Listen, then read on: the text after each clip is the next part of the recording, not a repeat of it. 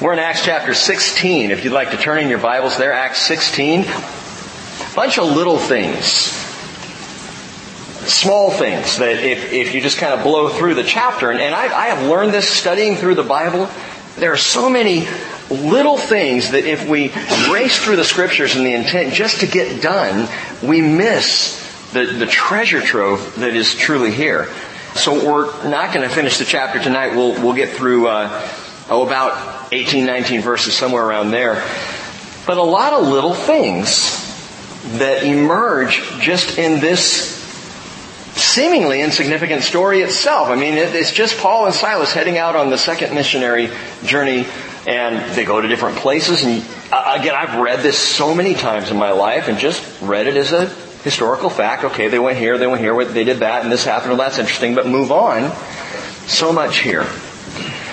Well, Father, as we study this, I just pray now that your blessing would fall on, on this group of Bible students and on this fellowship that is so truly hungry to be in your word, that can't get enough of your word. Father, what an amazing thing. Shouldn't be, but it, it is, and it's exciting and it's encouraging for me. And I know, Father, it blesses you because you want us to love your word. You have magnified your word above all your name, so your word tells us. And so as we get into it tonight, Lord, I just pray we wouldn't miss anything. And I ask that you would do as you always do, speak personally to each individual. There are things you need to say to some brothers and sisters here tonight that I won't say, but you can say, Lord. So may we hear you that we might grow in your word here tonight. Thank you, Lord Jesus. In your name we pray. Amen. Well, we use the phrase often. In fact, I think a little book was made out of the phrase, don't sweat the small stuff. Now, don't sweat the small stuff. And around my house and maybe around your homes, you've used the phrase first world problems. We suffer from an awful lot of first world problems. You know, oh no, the dishwasher doesn't work today. Whoa. I'm gonna have to wash the three dishes on the sink. You know, first world problem, the cell phone just went down. Oh no. What will we do? First world. Not big stuff, little things. Don't sweat the small stuff. Well, in Jesus, I would put it this way, don't miss the small stuff. And as I said, I'm going to point out some small stuff to you that is actually pretty big. But it's seemingly insignificant. Don't miss the little gestures of the Spirit of the Lord. The Holy Spirit is often gesturing, doing little things in our lives, and, and again, we can blow right by them or we can get frustrated by them, not understanding that it really is the Lord behind what's happening in us and around us. I want to give you an example before I even get to Acts 16, and it's out of Zechariah chapter 4. And you can turn there, it's just back a few books, or I'll read it to you either way. Zechariah chapter 4, in verse 6. Some of this will be very familiar, especially verse 6. And they said to me, This is the word of the Lord to Zerubbabel, saying, Not by might, nor by power, but by my spirit, says the Lord of hosts. Often we are familiar with that. Many Christians will call that to mind. But he goes on, he says, What are you, O great mountain? Before Zerubbabel you will become a plain. And he will bring forth the top stone with shouts of grace, grace to it. Also the word of the Lord came to me saying, The hands of Zerubbabel have laid the foundation of this house, and his hands will finish. What house are we talking about? The temple. The temple. The second temple. The house that Zerubbabel built. And remember, Solomon built the first temple. Now we're talking about the second, Zechariah, in the days of the building of the second temple and, and prophesying of these things and encouraging Zerubbabel and others, get to the work. Stay to the task. But know what he says. His hands will finish, and then you will know that the Lord of hosts has sent me to you. For who has despised the day of small things? We studied Zechariah. I didn't even remember reading that verse. Who has despised the day of small things? In other words, who's missed the small stuff? Uh, to whom are the little things unimportant? Who is willing to miss what I'm about to do here? It may seem like a small thing. He says, but these seven, these seven will be glad when they see the plumb line in the hand of Zerubbabel. These seven, he then says, are the eyes of the Lord which range to and fro throughout the earth. Okay, he's talking about the second temple which was, when it was completed by Zerubbabel, a trifling thing compared to the first temple. It was a little thing. It did not have the grandeur. It did not have the glory. It didn't have the sheen. There was not the pomp and the circumstance and the dedication of the first temple when the Shekinah glory of God came into the temple and filled it such that the priests could not even do their work. An astounding, marvelous day with all Israel gathered around and, and Solomon proclaiming things and this would just not be that way. Just a little thing. And God says, but who has despised the day of small things? This little house may not seem such a big deal to you now, but something more astounding, more glorious, more fantastic than the glory of the Lord filling the first temple will walk on foot into the second temple, Jesus Christ. Don't despise the day of small things. It may seem a little thing today, but it may actually be huge. Haggai 2 verse 9, the latter glory of this house will be greater than the former, says the Lord of hosts, and in this place I will give peace. Literally, the Prince of Peace come into the world. So what may seem to be small potatoes to us may actually be great godly gestures, yielding amazing returns. Don't miss the little things. We're going to see several of these little things. Small moves of the Holy Spirit, seemingly.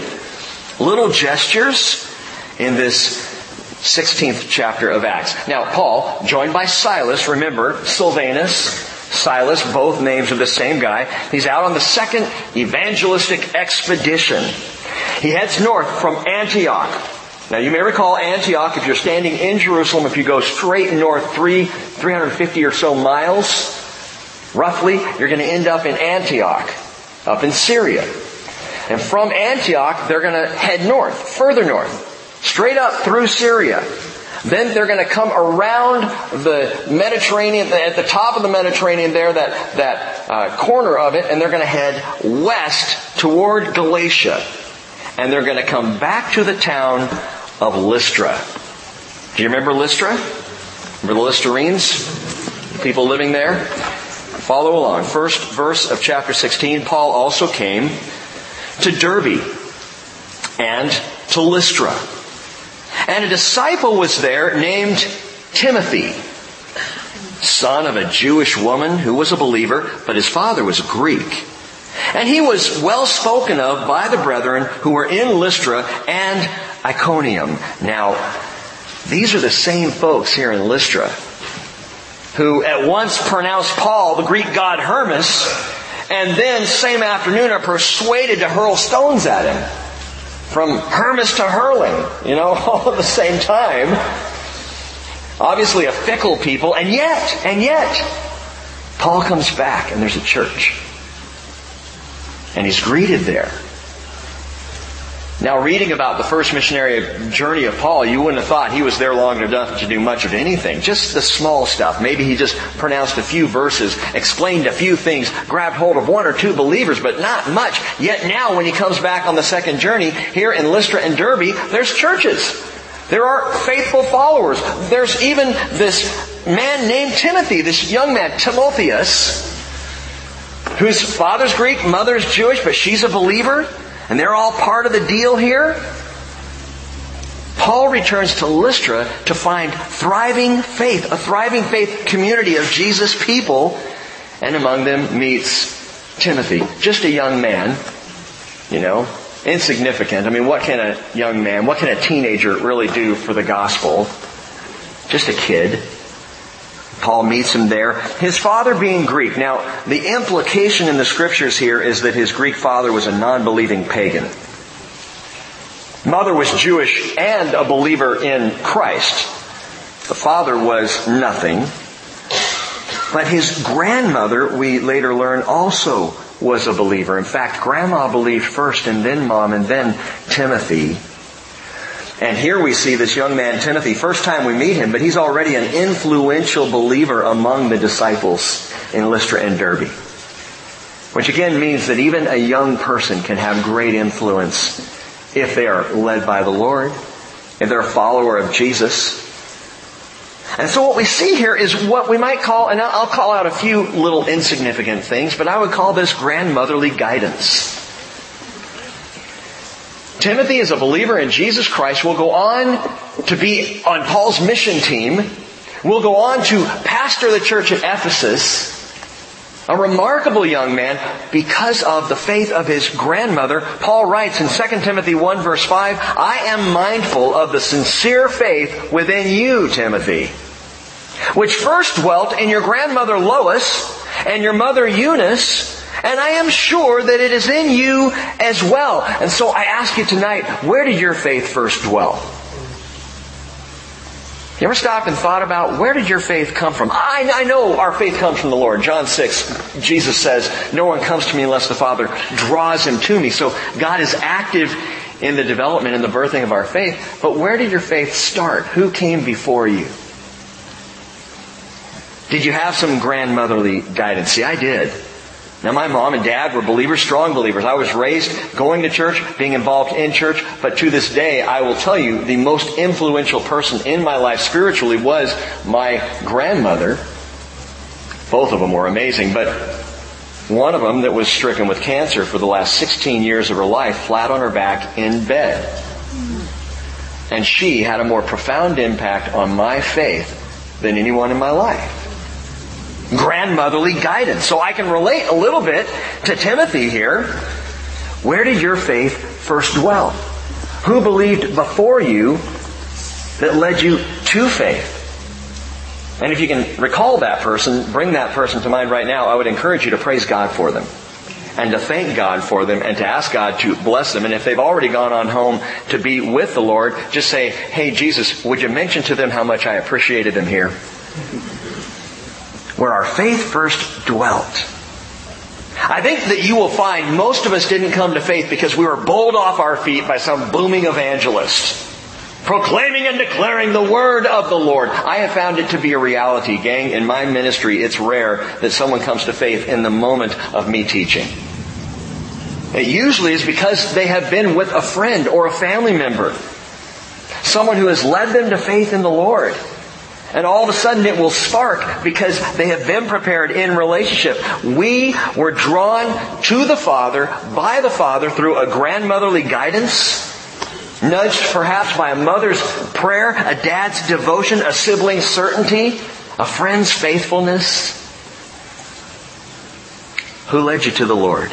It's, it's the little things that sometimes we forget to praise Him for. Well, verse 3 Paul wanted this man, Timothy, to go with him. And he took him and circumcised him because of the Jews who were in those parts, for they all knew that his father was a Greek. Wait a minute. Didn't we just fight this battle, Paul? And by the way, you won. Think back to Acts 15, just the previous chapter. Paul was in Jerusalem fighting the battle for Gentiles to not have to be circumcised. He's on the side of grace. And then the apostles, ultimately, the council at Jerusalem, they talked about it, they struggled through it, they didn't pray about it, but they finally came to a decision. You're right. Circumcision was never mentioned by Jesus as, as important for salvation. And so they send a letter with Paul. Paul has that letter with him. It's ironic. The letter that he takes is, is a letter to take to all the churches saying, you don't have to be circumcised. But here he finds Timothy, says, I want him on my mission team, and he circumcises him. What's going on, Paul?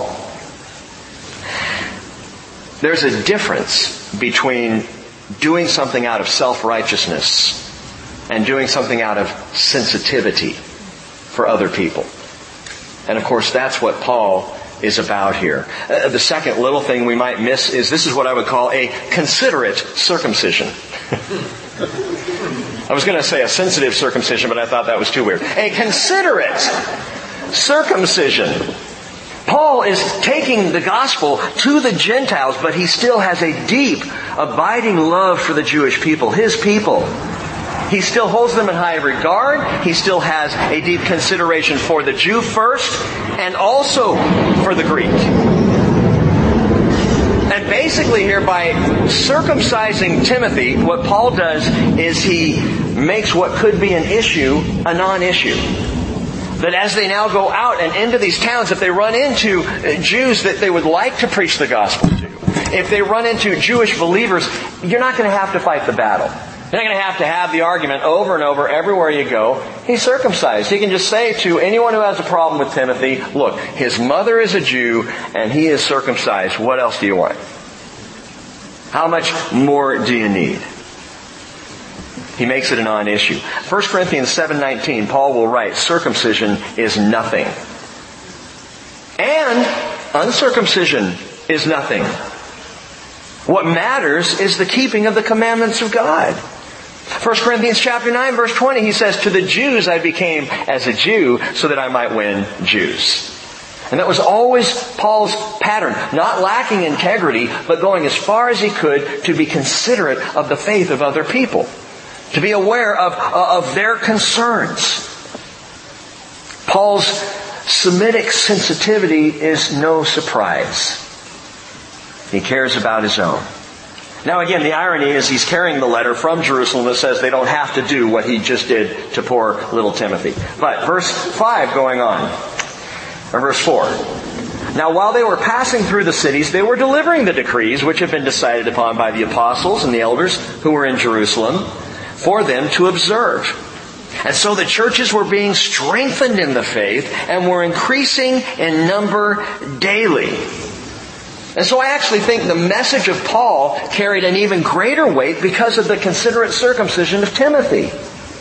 Because he was willing to say, look, we just don't want this to be a problem. It made the message of grace sound even more credible. Listen, listen.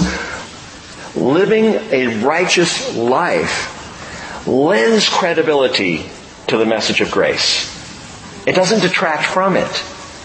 And sometimes as Christians, we think, well, if I'm going to preach grace, I've got to show everybody how badly I need it. I've got to show everybody that I'm messed up too, so we're all in this grace thing together. No, that makes grace incredible, uncredible.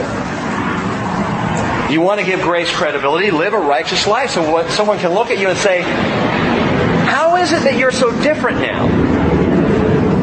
How is it that, that you, who I know you needed grace, but now, there are so many things turned around in your life and you, you're pursuing this holiness thing and you seem to know God's Word really well and you love to go to worship. What's that all about? And you can say, it's about grace. See, grace has a purifying effect in our lives.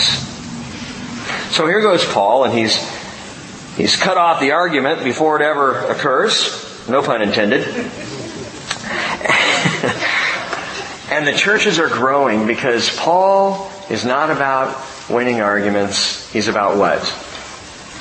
Winning souls. And we ought to be the same way. Not about winning arguments, not about debating, not about fighting, but about winning souls and doing whatever it takes. So the churches are growing, but suddenly, while the churches are growing, the mission is slowing. Verse 6. They pass through the Phrygian and Galatian region. Now they're heading west having been forbidden by the Holy Spirit to speak the word in Asia. And after they came to Mysia, they were trying to go into Bithynia, and the Spirit of Jesus did not permit them. And passing by Mysia, they came down to Troas. This is so weird.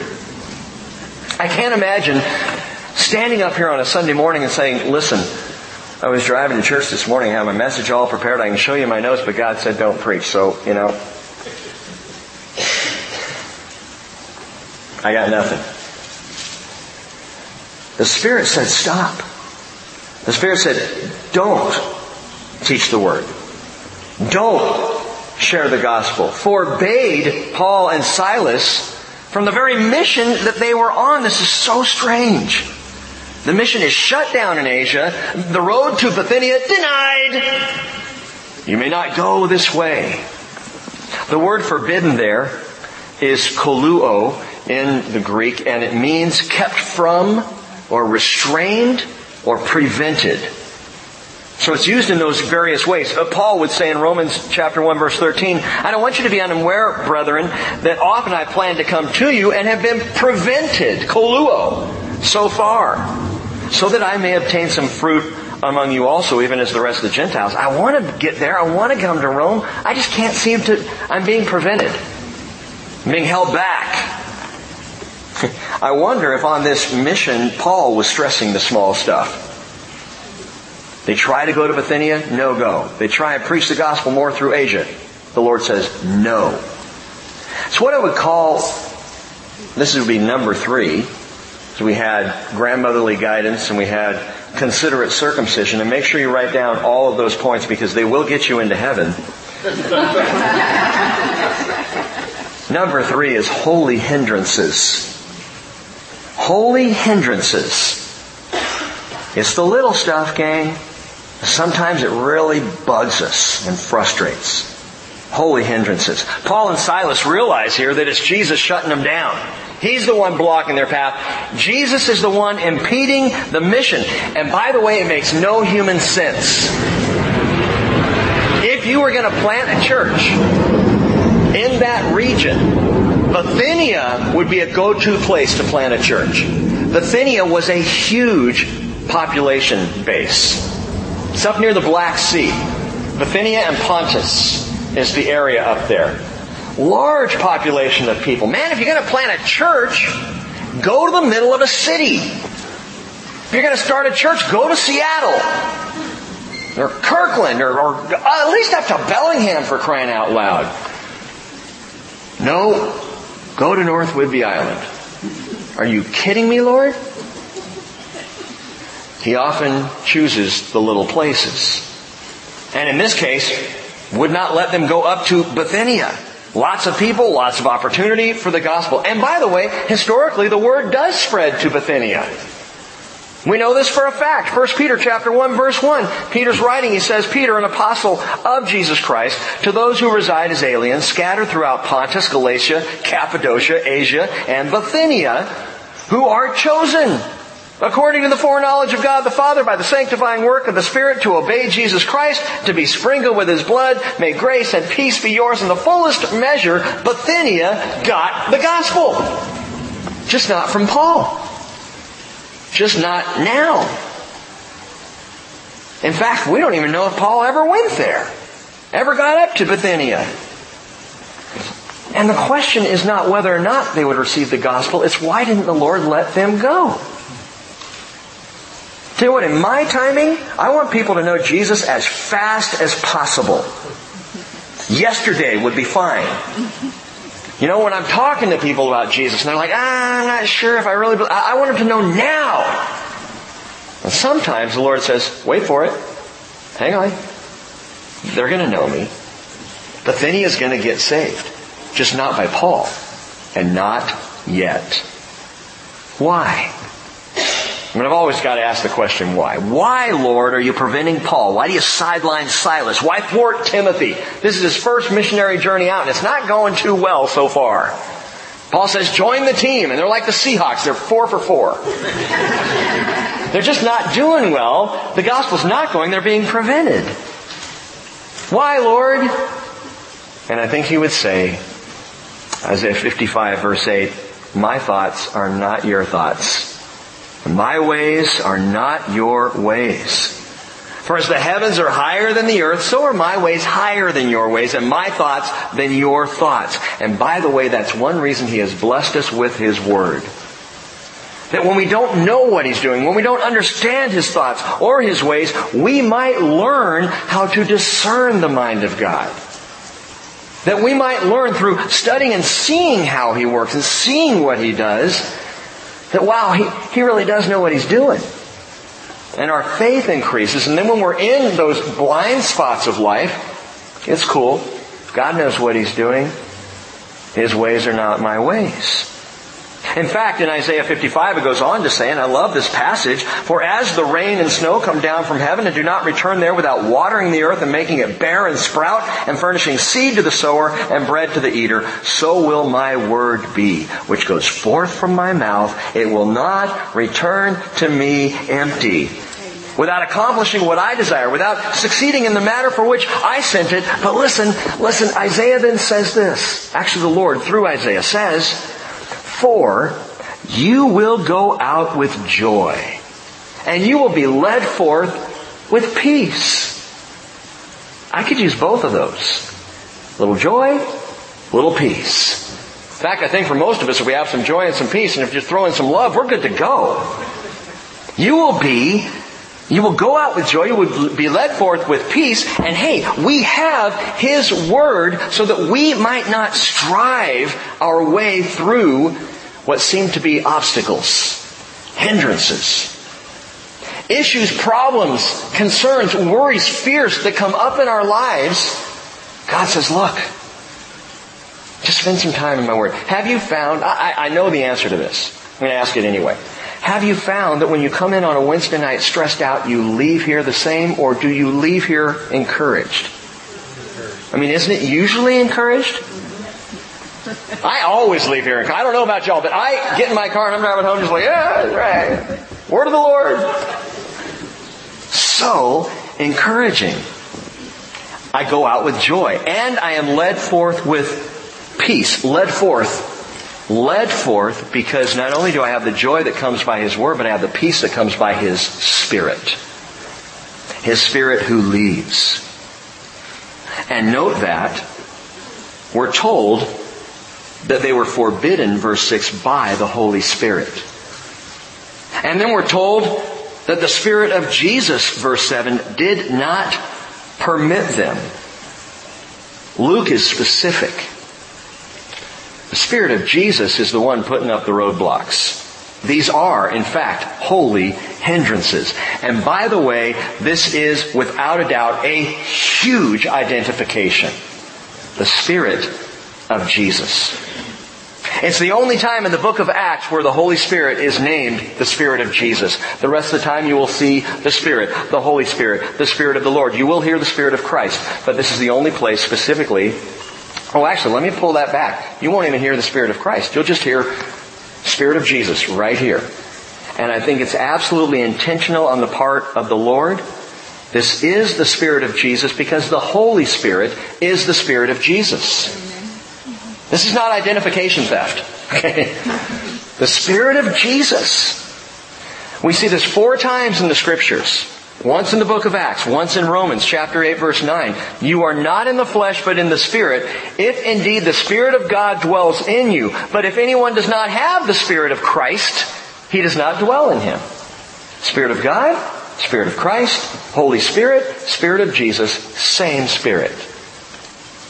I know we've been over this, but sometimes people miss it. And this is one of the most powerful things I think I've ever learned about the Lord to understand the deep intimacy between Father, Son, and Holy Spirit, then when we're talking about the Holy Spirit, we are talking about the Spirit of Christ. Philippians chapter 1 verse 19 is the third place. I know that this will turn out for my deliverance, Paul writes to the church at Philippi, through your prayers and the provision of the Spirit of Jesus Christ.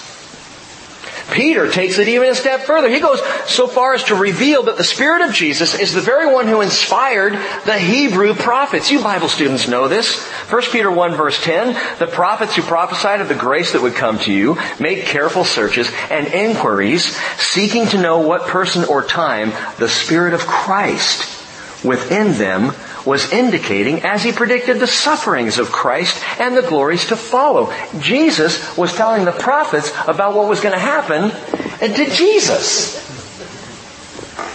Well, of course he was. He's God. And if you want to have a name for the Holy Spirit, if you've been one of those who all your life you thought, boy, I just, you know, God the Father, I, I know there's, I can call him Adonai, Yahweh, Jehovah. I've got some names for God. In fact, there are plenty of names. Uh, Yahweh, uh, Jireh, my provider. You go on and on down the list.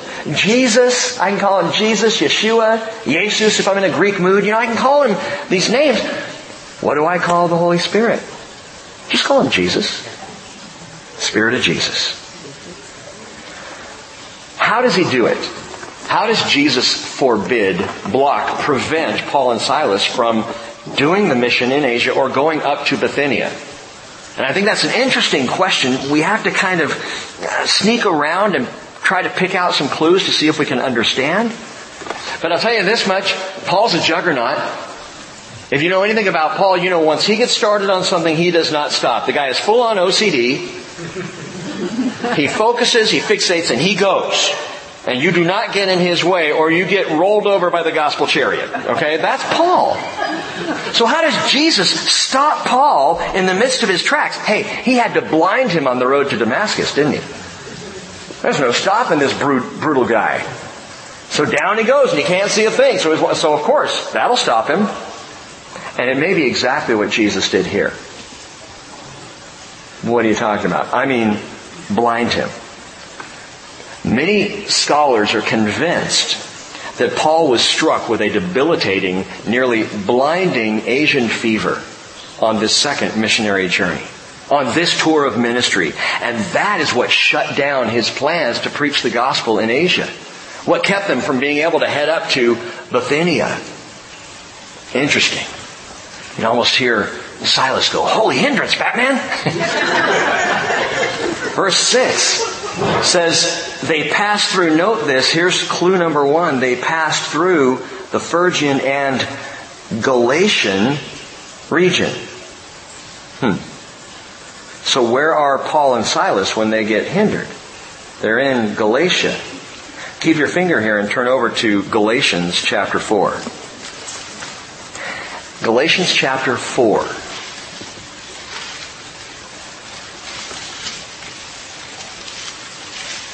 Now, Paul is fighting the battle for grace with the Galatian churches.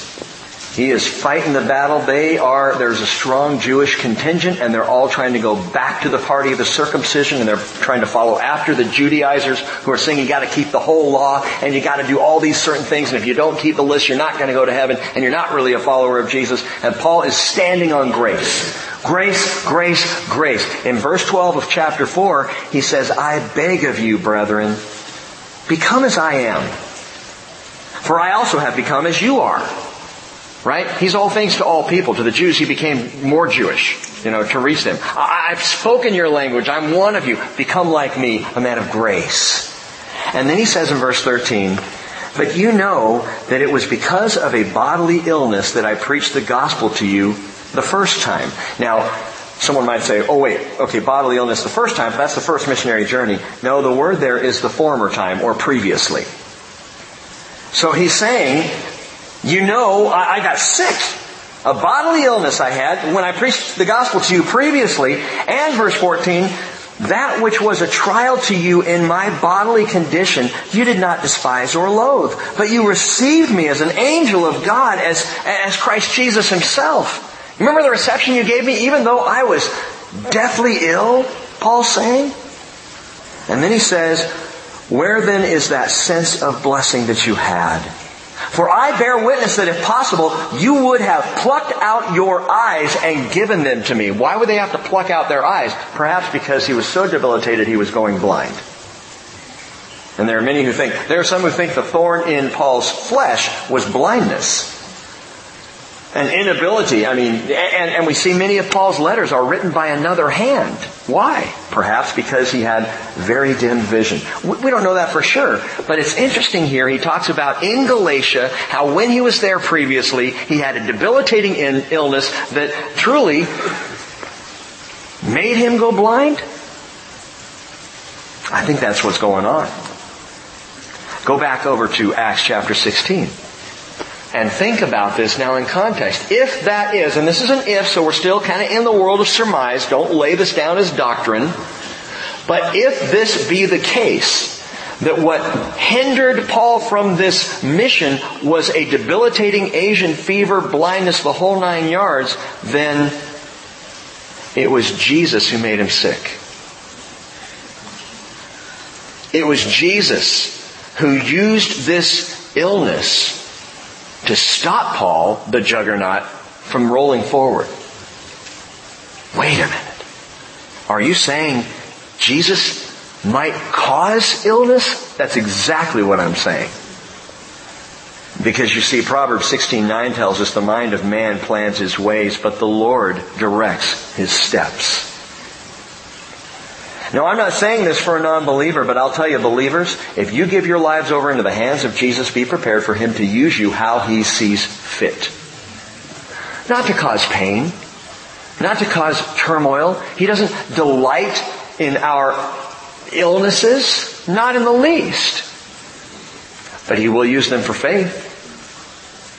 He will walk us into places we would never have gone. He will show Paul things Paul never would have seen with good eyes. And he'll do that with you and with me if we'll have faith for it. And the good thing is, Jesus being God knows the level of your faith, my faith. He's not going to give you more than you can handle. He's not going to turn up the heat more than, than he knows that you're ready to take, but he'll take it right up to the limit. And in this case, Paul and Silas, they knew exactly what was going on. Can you imagine Paul's lying sick in bed going, this is the Lord. He's, he's, he's stopping things here. Silas going, yeah, I think so. I think this is Jesus. He'll use whatever he needs to keep us on track into eternity. He'll use his word. He will use His voice. He will speak to us. He will speak through the saints, fellowship of believers. He will lead us, teach us, draw us through teaching, through prophecy, through worship. He does it through words of knowledge, word of wisdom, dreams, visions, all these different ways God will work with through and in His people I think the most fundamental and basic and important is that we be in His Word. It keeps us grounded in all these other things. But it's interesting, Luke is not specific with us here as to why, what it was that truly impeded them, that hindered them from the mission. Why not? Because you can't pigeonhole God. And I think it's great wisdom that the Spirit doesn't even allow Luke to tell us what's happening. Why are they hindered? We don't know. Why? Because if we knew why, we would either avoid it like the plague, or the ultra spiritual would chase it down. So he just leaves it there. Holy hindrances. My friends, he may not work in you the way he will work in me. And he may not work in me the way he's working in you. Don't look for him to work the same way in every person's life. Just, just look for him. Period. Don't miss the little gestures of the Spirit. Don't miss the work of God. And if you are right now, tonight, in pain over something, I would encourage you to stop and say, Lord, is it you? Are you the one? He's the one who opens doors. He's the one who closes doors. He who is holy, who is true, who has the key of David, Revelation chapter 3 verse 7, who opens and no one will shut, who shuts and no one opens, says this, I know your deeds. Behold, I have put before you an open door which no one can shut. So Paul and Silas, they, they realize who is hindering the effort. Do you? Let me give you a, a silly example. Doug walks in here. Tuesday morning? Yeah, Tuesday morning. And he comes in to sign a check because Yeva needed a check signed and Doug's on the finance team. He's coming in to sign the check and, and the check had already been signed. But hey, good news. Doug had a flat tire that morning that required him to go down to Les Schwab in Oak Harbor. So he was able to take the check for Yeva. She could keep working and he took the check to the bank. It was perfect timing. Did the Lord give Doug the flat? Is that you, Jesus? Listen, little things. Why did the cell phone go down right when your son or daughter needed to talk to mom and dad? You know? Uh, why do these frustrating, as I said earlier, first world problems happen at all? Why did the computer crash? I had this big project I had to get done. And the computer went down. I ended up in the water cooler talking to a guy about Jesus for a half an hour. So frustrating. Don't miss the small stuff. I think it's wise to always ask Jesus, are you the one getting in my way? Are you the one hindering me, Lord? Because if it's Jesus hindering you, He's got something better. Better than your plans, better than mine. And He's the one who wants to lead you forth in joy and peace. And so let me leave you with this thought on this point. Romans 15, 13, may the God of hope fill you, fill me with all joy and peace in believing so that we will abound in hope by the power of the Holy Spirit. The Spirit of the Lord hindering Paul and Silas. And by the way, Timothy. Oh, and by the way, Luke. Luke as well. Ironically now, when the Lord finally does open the door for Paul and company to go on, it is via a vision, verse 9. Pick it up. If Paul's been blinded, it's a vision that opens the door. A vision appeared to Paul in the night. A man of Macedonia was standing and appealing to him and saying, Come over to Macedonia and help us. When he had seen the vision, immediately we sought to go into Macedonia, concluding that God had called us to preach the gospel to them.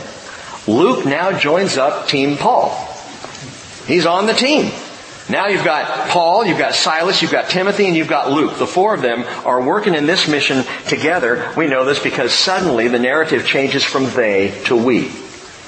And throughout chapter 16, you see that word we used because Luke is right there talking about what we were doing. Picking up in verse 17 all the way through chapter 20, or chapter 17 through 20, you're going to see it goes back to they. Because now Luke and Timothy get left behind.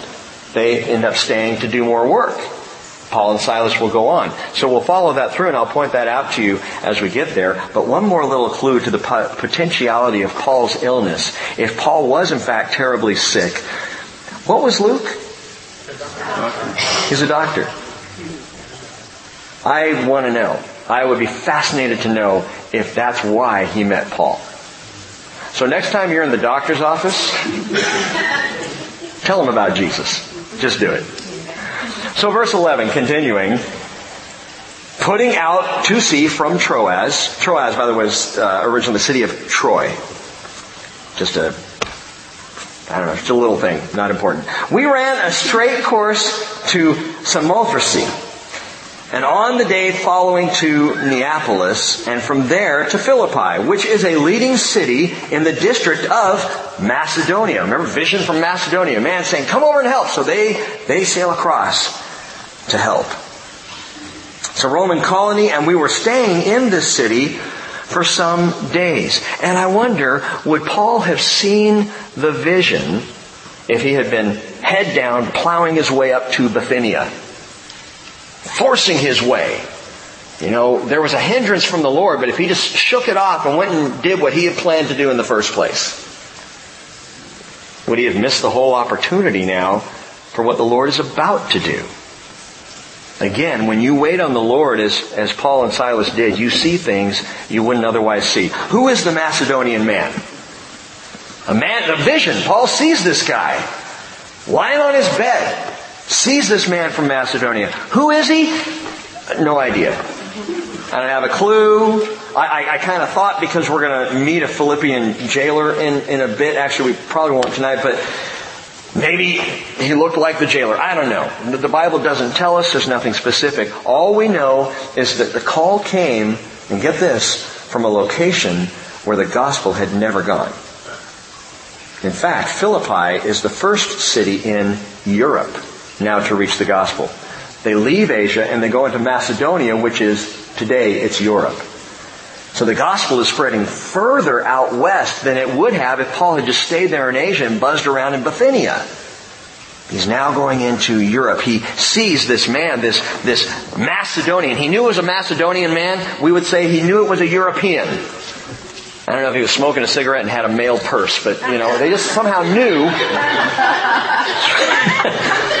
European. See, this is why, Glenn, I'm not on the radio. That'd be it right there. So Philippi is the first city again in, of what is today Europe. It was founded by King Philip, who was the father of Alexander the Great. Another little nugget for you. And it's into this city now that the greater name of Jesus will go. Gospel's going west. Verse 13. And on the Sabbath day, so they're in Philippi, we went outside the gate to a riverside where we were supposing that there would be a place of prayer and we sat down and began speaking to the women who had assembled. Don't miss the little things. Even a single verse like this can contain far more information than we might think. And here I'm going to give you the only negative little thing that I'll give you tonight. And it is a missing minion. A missing minion. Not like the Gru minions from Despicable Me, those of you cartoon fans. M-I-N-Y-A-N. Min Yan. A missing minion. Let me explain. What we learn from this verse is there was a severe drought of male leadership in Philippi among the Jewish people. How do we know? Two reasons. They go out to the place of prayer. They don't go to the synagogue. You see, to have a synagogue in a city, you had to have at least 10 observant Jewish men. The Jewish Hebrew word for that is a minion. And the minion was missing. There are not 10 Jewish men observing Judaism in all of Philippi. If there was, there would be a synagogue. There is no synagogue. Therefore, there's a missing minyan. Rabbi Halafta ben Dosa I know he's a favorite of many of you. The sayings of the Jewish fathers, which is an old and ancient saying of the old rabbis, he said the following. He said, when ten people sit together and occupy themselves with Torah, the Shekinah glory abides among them, as it is said, God standeth in the congregation. Psalm 82 verse 1.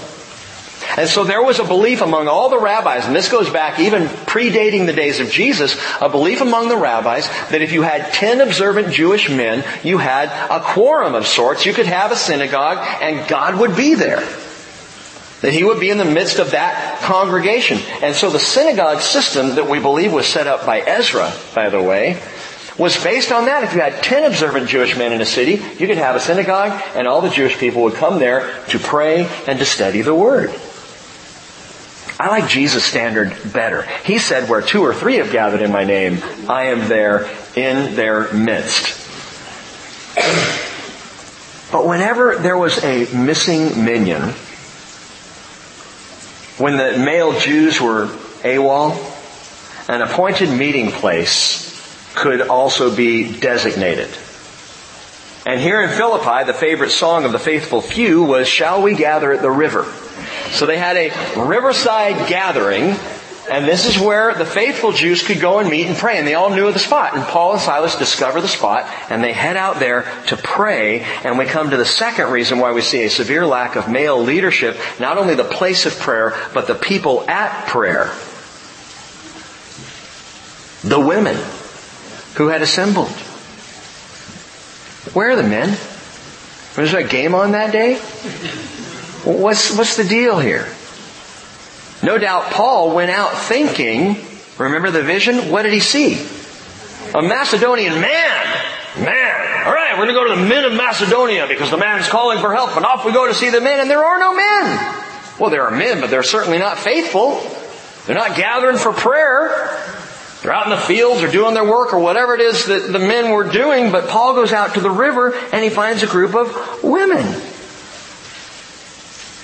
My friends, they were having the same problem back then that the church is having today. We need Macedonian men in the church. We need men who are willing to stand up and appeal, come help our country, Lord.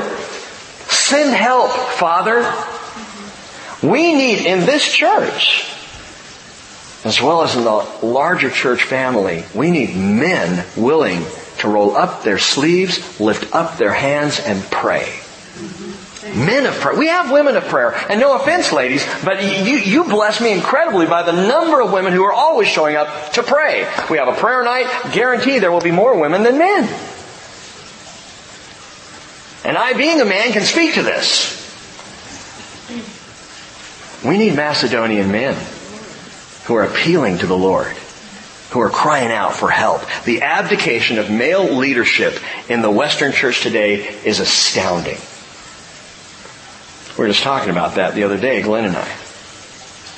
And we see it right and left. We see churches giving up male leadership for female leadership. Now ladies, please stay with me on this because let me say this very clearly.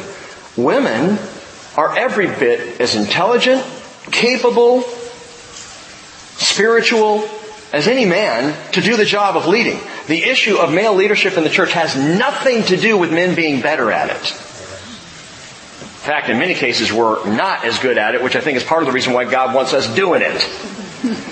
But it is so important to understand that this, this abdication of leadership, it's, it's not unprecedented.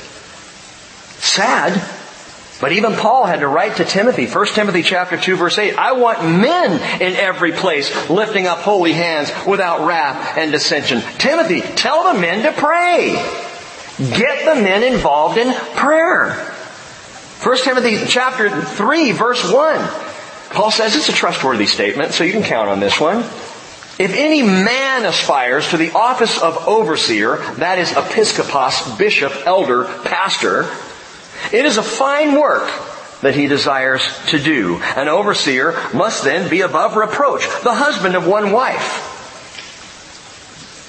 Now, up until the Supreme Court decision, it was clear what that meant. The husband of one wife. In other words, men are called to be elders, pastors, overseers. Women are not. Well, that's just bigoted and chauvinistic. And it's not my word. I didn't write it. I just accept it. And again, it does not mean women are less valued by Jesus. I have to go home and see my wife. Galatians chapter 3 verse 28 makes it so clear, there is neither Jew nor Greek, slave nor free, male nor female, you are all one in Christ Jesus. So we can set aside the, the whole issue of, oh, well, the men are just over the women at that church. Oh, they're just patriarchal at that church. I don't know that being patriarchal is such a bad thing.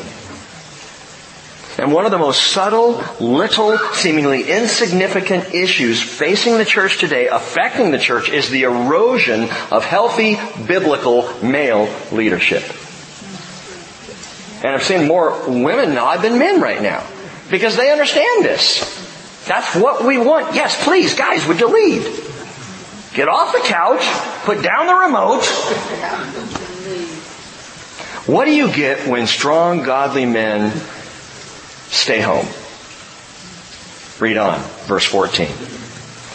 A woman named Lydia from the city of Thyatira, a seller of purple fabrics, a worshiper of God, was listening, and the Lord opened her heart. I love that. The Lord opened her heart to respond to the things spoken by Paul. When you came to faith, it was because the Lord opened your heart. When anybody chooses Jesus, it's because the Lord opened their heart, and in that moment they said, Yes, Lord. And so this Lydia does. Lydia. I like Lydia daily. She lives right down the street from us. She's a sweet girl, Lydia. I like this Lydia too. Lydia is a faithful follower, probably a Gentile proselyte because of where she lives and because of her name, Lydia. She's uh, got a Greek name. And she's a proselyte then to Judaism. And now she finds Jesus to be the focus of scripture. Paul begins speaking to her. I don't know what he was teaching, maybe Psalm 22. Maybe Isaiah 53, Daniel chapter 9, I don't know, but, but he's teaching from the Hebrew scriptures and opening their minds to understand and the Lord opens her heart and she gives her life to Jesus then and there. And I don't want to take anything away from this important moment of faith and from Lydia. This is all we hear about Lydia in all the scriptures is just these few verses here. A precious sister in the Lord who I look forward to meeting one day. But I gotta get back to the question, what do you get when the minion is missing? What do you get when the men stay home? You get Thyatira. Huh? You get Thyatira. Many historians believe Lydia, who is from Thyatira, but she's residing in Philippi. She's a seller of purple fabrics. Well, that's because this color purple comes from Thyatira. It's a very, very expensive, very, very lucrative business for Lydia to be in because this, this purple that they would use to stain these royal uh, fabrics, these royal textiles, the, the purple, you would get one drop per shellfish. And so it was hard to come by, and, and Thyatira was the, the place that it was generated and it was made. And so she's a seller of these fabrics, and she's living in Philippi, having come from Thyatira. She's in Philippi, meets the Lord here, and there are many historians who believe she went home to Thyatira, and it was Lydia who founded the church there in Thyatira. And we think that because she's the only connection we have to the fourth of the seven churches listed in Revelation 2 and 3, the church at Thyatira. Now, to get the full weight of what I'm getting to here, what I'm getting at, you gotta go online and listen to the whole teaching. So jot down Revelation 2 verses 18 through 29, and when you have time, go listen to that teaching. It's Jesus' message to the church at Thyatira, and think through what it is that Jesus is saying. Let me give you a taste. Here's the, the deal. The church at Thyatira may have been founded by a spiritual woman Lydia. But later it floundered by a seductive woman who Jesus refers to by an Old Testament name, Jezebel. Jesus says in Revelation 2 verse 20, I have this against you, that you tolerate the woman Jezebel, who calls herself a prophetess. By the way, not a problem for a woman to be a prophetess. We know Philip had four daughters who all were prophetesses. So it's not that a woman can't be a prophetess, it's that this Jezebel was a sick sinner. She calls herself a prophetess and she teaches and leads my bondservants astray so that they commit acts of immorality and eat things sacrificed to idols. And we see then that there's an abdication of male leadership in the area. Lydia, if she does go back to Thyatira, if she does start the church there, ultimately one of the big issues at the church in Thyatira is female leadership. Is the woman, this Jezebel, was driving things, was leading things. And for the church, and again, I'm not going to go much further than that. Go listen to the teaching, because we really get deep into it. But for the church to function as designed, not by Pastor Rick, not by the board of shepherds at the bridge, not by some denominational committee, the church as designed by God, for it to function correctly, it needs Macedonian men standing up and praying and faithful women standing beside them. Amen. And the church is losing it, gang. And I feel so strongly about this Again, some might say, you're just so behind the times, Rick. You're trying to go back to the old days. And the church in America looks at itself and says how progressive, how relevant, how open-minded, how inclusive we are, and look where it's getting the church in America. So you think the letter of Jesus to Thyatira might have meaning for today? I think the letter of Jesus to Thyatira is speaking to an element of the church today. An actual body of believers within the larger church body on earth today. Why? Because Revelation 221, Jesus says, I gave her, this Jezebel, time to repent, and she does not want to repent of her immorality. Behold, I will throw her on a bed of sickness, and those who commit adultery with her into, listen, into great tribulation unless they repent of their deeds. The Great Tribulation happens at the end of this age, which means this is a church present in the world today. This is an element of Christendom, the larger church, that is following wholeheartedly after the leadership of a woman. I'm going to leave it right there. Paul tackles the issue in his letters. Especially in his letter to Corinth and his letter to Timothy there at Ephesus. And for it, Paul will be branded, and you may have heard this, Paul was a chauvinist. Paul was a bigot. He's not. And by the way, neither am I. Honestly, I think we dishonor our sisters when we throw the mantle of leadership on their shoulders and we walk away as men. I don't think it's right. And where there is a vacuum of male leadership, women will always spiritually fill it. Deborah did. It's a vacuum of leadership in Israel. No men standing up to fight the good fight, and so Deborah gets called upon, and ultimately, she does it. Barak doesn't want to. I'm not making this stuff up. That was his name. And Deborah says, you gotta fight. I will stand up and do my part. But you, come on, man. Come on, man. And here's Deborah. Stands up, fills the gap. Women will step in and fill the gap when men refuse to. Thank God for my spiritual sisters who will step up when sadly the men step back. And I don't mean to bash on the men because you know what? In this fellowship we have some strong Macedonian men and I am so pleased to say that. I just wish we could say it for more of the church. Well, Lydia embraces this teaching of Paul. She's to be highly commended. She's a woman of, of deep faith. And ladies, let me just say this to you. Whether your husband leads you, or tracks alongside you, or even trails after you, you just be sure your first love is Jesus. Okay? He's your man. Verse 15. When she and her household had been baptized, doesn't even mention her husband. That's implicit. But when she and her household had been baptized, she urged us saying, if you have judged me to be faithful to the Lord, come into my house and stay. And she prevailed upon us. Well, of course she did. How do you say no to that? If you think I'm faithful, please come stay with me. Well, if they don't, they're saying they don't think she's faithful. So of course they go and they, they stay at Lydia's house. She's a saleswoman. Not only a seller of perfect purple fabrics, but this, this woman knows how to sell stuff. So, so they go, they stay there, and we're back to one more, this will be the last one, one more good small thing that makes a huge difference. She prevailed upon us. Gang, it's a hospitable home. A hospitable home. Don't ever underestimate the value of hospitality in the church. May even be a spiritual gift. Gift of hospitality?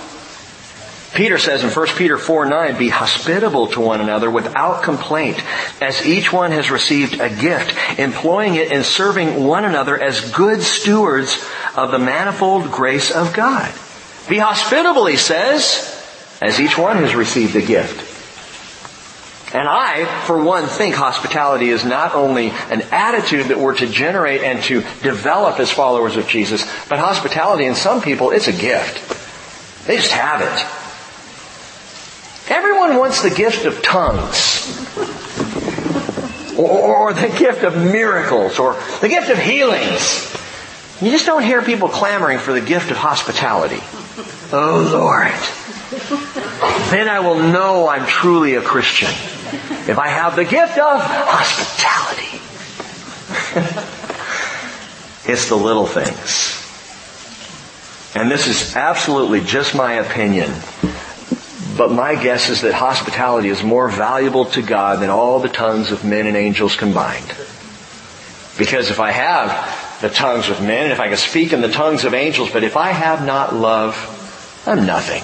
I'm a gong. How'd you like to be a gong? Gong! That's all you are if you have not love. Romans chapter 12 verse 10 says, be devoted to one another in brotherly love, giving preference to one another in honor, not lagging behind in diligence, fervent in spirit, serving the Lord, rejoicing in hope, persevering in tribulation, devoted to prayer, contributing to the needs of the saints, practicing hospitality. That's a great list of a bunch of little things that matter so much in the church. So we have Lydia, the first convert in Europe, not a man but a woman, she now and her whole household, and another woman comes along. Let's just get our feet into this one. It happened as we were going to the place of prayer, verse 16. A slave girl having a spirit of divination. That word divination is where we get our word python. So she's got a snaky spirit. And she was bringing her masters much profit by fortune telling. Following after Paul and us, Luke writes, she kept crying out saying, These men are bondservants of the Most High God who are proclaiming to you the way of salvation. And she continued doing this for many days, but Paul was greatly annoyed. I love it. He turned and he said to the Spirit, I command you in the name of Jesus Christ to come out of her, and it came out of her at that very moment. And their slave girl, who was a prophet, no longer brought them any profit. Why did Paul cast the demon out? I mean, it's free advertising.